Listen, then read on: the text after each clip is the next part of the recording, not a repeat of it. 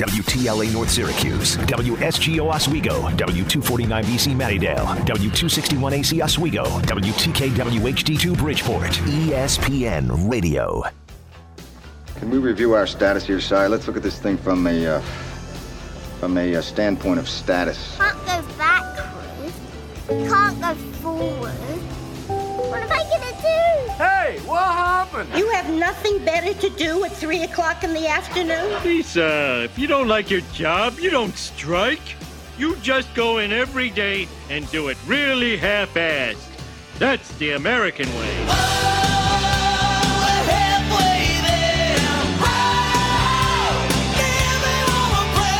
This is a great day. A really great day. All across CNY, it's the 315 with Brian Higgins. Halfway home, here's what's happened so far. All right, here's what's happened so far. We talked about the Orange win against Georgetown on Saturday. Good win. Down by 11, won by 19. And did that basically over the last uh, 35 minutes of basketball. Dominated uh, the ball game on Saturday. Orange play tonight.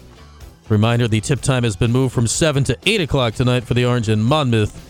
So you can go to the Dome. Watch party. National title game soccer. Cuse, Indiana at 6. Watch it on the big boards in the Dome. We'll tell you more about that game coming up at 3.30.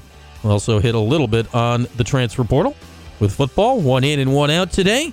And uh, we gave away tickets to tonight's game and only two callers. It's a new record for the show. Only two. Gonna have to beef up that trivia question next time. But now it is time to talk the New York Football Giants. Uh, oh boy, was not uh, not a good day for our Giants yesterday. They played the Eagles, who's the best team in the NFC, and uh, nothing nothing went right. Uh, when the best play of the game is injuring the other team's punter, that means nothing went right. And with that, we bring on uh, Dan Duggan, the beat writer for the Giants uh, for the Athletic. Um, Dan, what, what what do we make of yesterday? Should we forget about it and move on? How, how do we all handle this thing that we watched yesterday?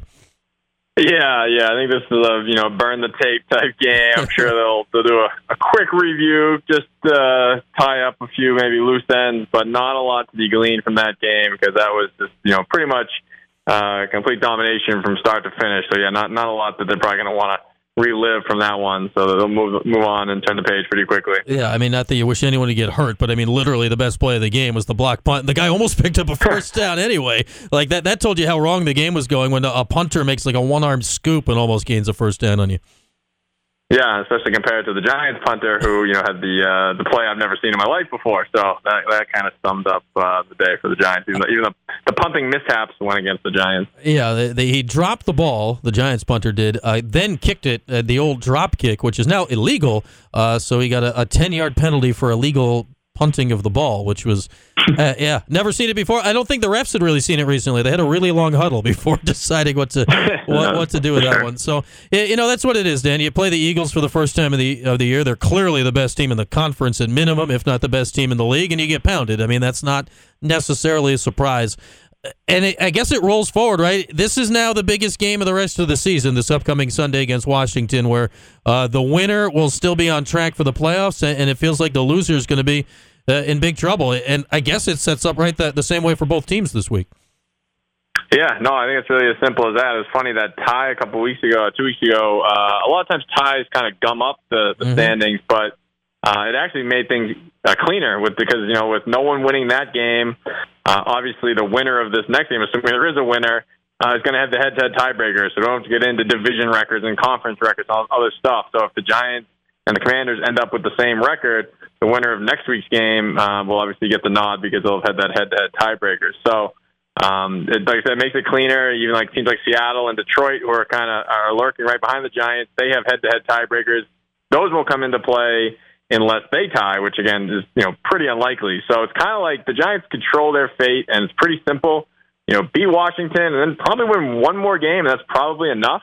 Uh, but like you said, on the flip side, if you lose that Washington game you basically got to have to run the table and then probably get some help. So uh, it's a pretty pretty clear picture. Win and uh, you're in really good shape. Yeah, the final four games of the season are like this at Washington, and that game has been flexed into the Sunday night spot on Sunday Night Football this week. Then you're at the Vikings, who have the second best record in the NFC, versus the Colts. If you're looking for your other game to win, uh, that would be the one that pops out. Or you never know, you just got smushed by the Eagles, but you're playing the Eagles uh, on the road in Philly in the final game of the regular season, and Philly may have uh, literally nothing to play for at that point with a one seed uh, likely clinched uh, by then. So uh, we shall see. Uh, but but here we are, Dan. I mean, it, it's only two weeks. It's going to be two weeks Sunday removed from this other Washington game. Uh, how, much has changed? I, I, guess from that game, you're looking at Saquon's banged up. Uh, Washington's had the bye week now. How many different things are you expecting going into this game, or, or should we just pick up where we left off at the end of overtime? yeah, just to play you know 60 more minutes and start from uh, from scratch. Uh, yeah, well, it's, it's a scheduling quirk here where I know the NFL likes to sort of backload these division games, but to have them so tight together where, like as you said, Washington went Giants by Giants again, so they don't even have their minds cluttered with another team mm-hmm. uh, or any game plans in between. So that's a little funky. Um, so yeah, I don't think there's enough time to really reinvent the wheel for the Giants. You know, maybe Washington, you know, has a little more time, obviously, with the bye week that maybe they come up with a few wrinkles. But I think really, uh, you kind of touched on it, it's really just the health is probably the biggest difference. Right. Uh, for the Giants, you would hope you can get Adoree Jackson back. Um, you know, Leonard Williams left that Washington game. You would hope maybe he can be back. Uh, I don't think Xavier McKinney will be ready this week, but if you can get Adoree Jackson back and Leonard Williams, you know, fully healthy and playing a full game, uh, that would be two major additions. Uh, they didn't really suffer any major losses yesterday. It sounds like Daniel Bellinger is a little iffy with a rib injury, and Richie James has a concussion. So uh, those guys are kind of up in the air. But otherwise, uh, the hope I think for the Giants is actually going to be getting some guys back. I think that's probably the biggest difference from that matchup, you know, a week ago. Yeah, and obviously having Leonard Williams as your best defensive player in the middle would change a lot on the D line. And then, uh, what's the reasonable chance here for Adoree? We're kind of entering that range of when he might be ready to go. And uh, without him, Terry McLaurin ran wild uh, on that field a couple weeks yeah. ago. So that that would be huge. Uh, what, what, are you hearing on uh, where Adoree's at right now?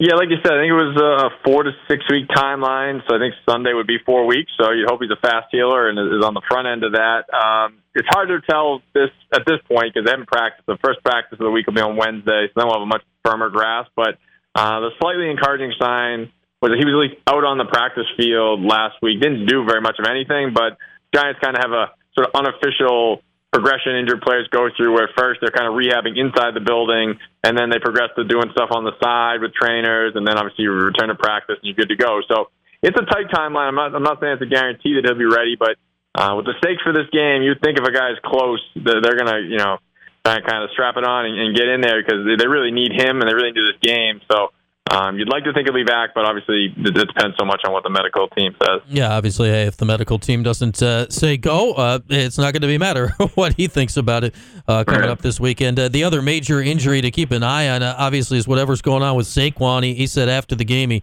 he picked up a stinger midweek last week in practice, and you could see you know the heavy wrap and, stuff he had going around uh, during the game. Do you think it was an injury thing this week? I mean, you know, defenses are so loading up on him now. He's about three and a half yards per carry over the last month and a half. Uh, is it injury or is it just uh, clearly that's what needs to be stopped right now in the Giants' offense? Yeah, I think it's a combination of a lot of factors. Like you said, it's not as if yesterday was the first time he's gotten shut down. It's really been kind of a prolonged slump for him for the run game as a whole. Um, I think the injury, the shoulder injury he suffered in the London game way back when, I think that had a, an impact that's kind of slowed him down. It, his numbers really kind of dropped off from that first five or six games, but he really came out hot. Uh, so I think that's played a factor. I don't think obviously the neck helped, and you know they limited him where Gary Brightwell got a series, and Matt Breida was the the passing down back, and then obviously once the game got out of hand, they just sh- shut Saquon down.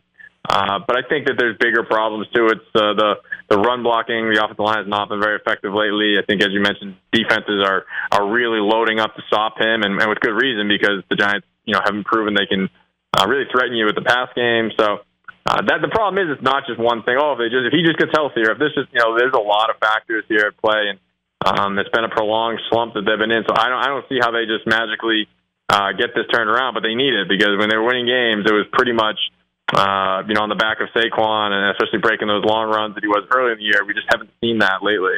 Yeah, and uh, Dan Duggan, the Giants beat writer for the Athletic, is our guest right now. And you know, Dan, it was you know it was a magical ride there to start the season. They're winning every game. It felt like somehow by a point or, or two points for a month, two months straight. Uh, I think we all know that is not sustainable long term in the NFL. But you, know, what's the vibe of the locker room now? Like everything was so excited at, that point. Uh, Brian Daboll's press conferences are, I don't know if more morose is the right word now, but I mean, who, who's going to be happy after yesterday's game? Uh, what is the vibe now, maybe compared to, you know, a month or two ago? Yeah, I mean, obviously post game, it's it's definitely a lot more morose. So you're aware. I mean, they were uh, you know pretty giddy early in the year because it was just like that every game was coming down to the wire, and they were having these dramatic wins. That's obviously an exciting, exhilarating way to win games. Um, and then after, you know after yesterday's game, it was like multiple guys, you know, basically just said, I'll paraphrase, that they got their butt whooped, and uh, there's no other way to look at that game. But in some ways, I think that might be easier to just put that one behind you and just mm-hmm. really focus ahead because this is such a big game. This is the biggest game a lot of these guys who have been Giants for a couple of years have played in their careers, whether it's Daniel Jones, Saquon Barkley, Dexter Lawrence, Julian Love, on and on. I mean, these guys have not been in games where the stakes have been this high.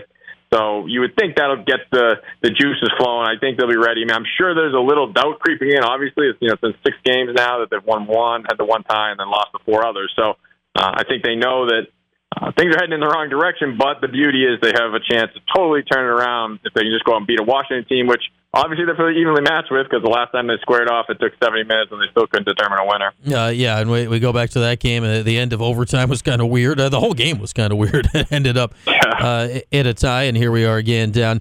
Uh, down in DC, you know, Dana. Everyone we've talked to about the Giants this season, it has to come back to, to the que- the question of the future of Daniel Jones and Saquon Barkley at some point, which obviously will not be handled to the end of the season.